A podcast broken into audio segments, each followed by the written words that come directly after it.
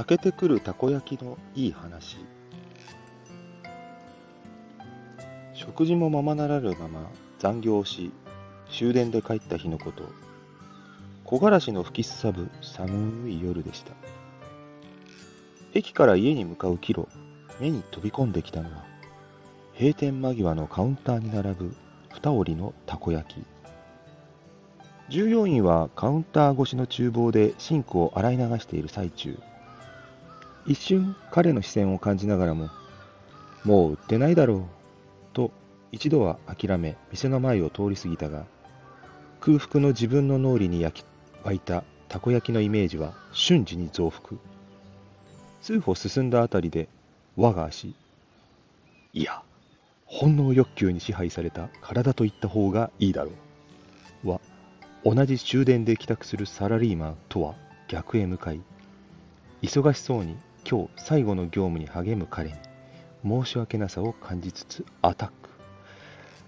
あのー、たこ焼き一つ彼は予想に反しめちゃくちゃ温かく愛想のいい笑顔で動かしていた手を止めありがとうございます。二つ持って行ってください。その場の呼吸から一つはサービスとの察しがついた。いや下品な下心が生まれた。自分はその喜びを隠せる由もなくあありがとうございます。リアクションとしてはどもどもにやりお調子訪問風にいやーそのものか。彼が檻を袋に詰めている間に財布を取り出しここで沈黙。この後に及んで金がない。正確には万札以外の小さなお金がない。今さら引けねえ。いやここで万札はねえだろう。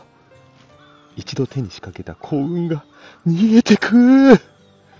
さまざまな葛藤が瞬時に頭の中を駆け巡りつつもこの手はなんと万札を彼にちらつかせしかしさすがにそれは引き上げ最後再度小銭を再確認。やっぱりない。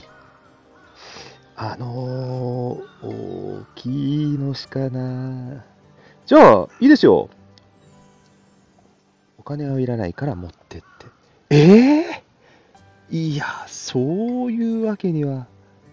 ところがむっちゃ満面の笑みを持ってそして優しささえ感じる笑顔で。見かけはひげ面でちと怖い。どうぞどうぞ二折入った袋を差し出す彼。自分の先ほどまでの動きを見届けていた上での言葉であるのと分かったがゆえに。そういうわけにはいかないのでむちゃくちゃ嬉しかったのでその表情はそのいやどうぞいいですよ。相変わらず快い表情で。じゃあせめて持ちうる小銭だけでもと言いつつ財布を広げて彼の目前でありったけの大銭？確か100円玉1枚。50円玉1枚。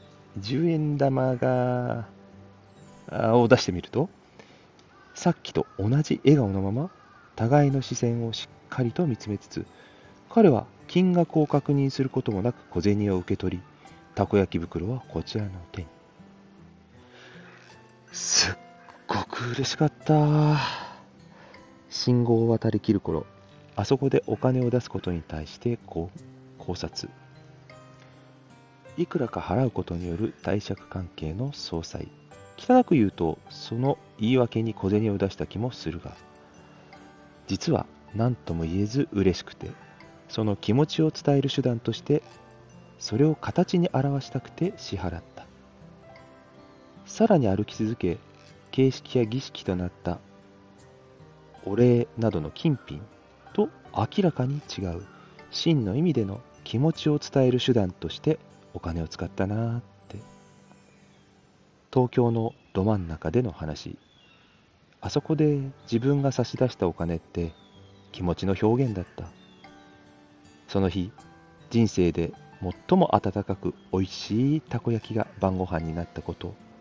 それは言うまでもなきこと。ちなみにそのお店は常連でもない初めてのお店でした。彼の焼くたこ焼き今ではいつも欲してしまいます。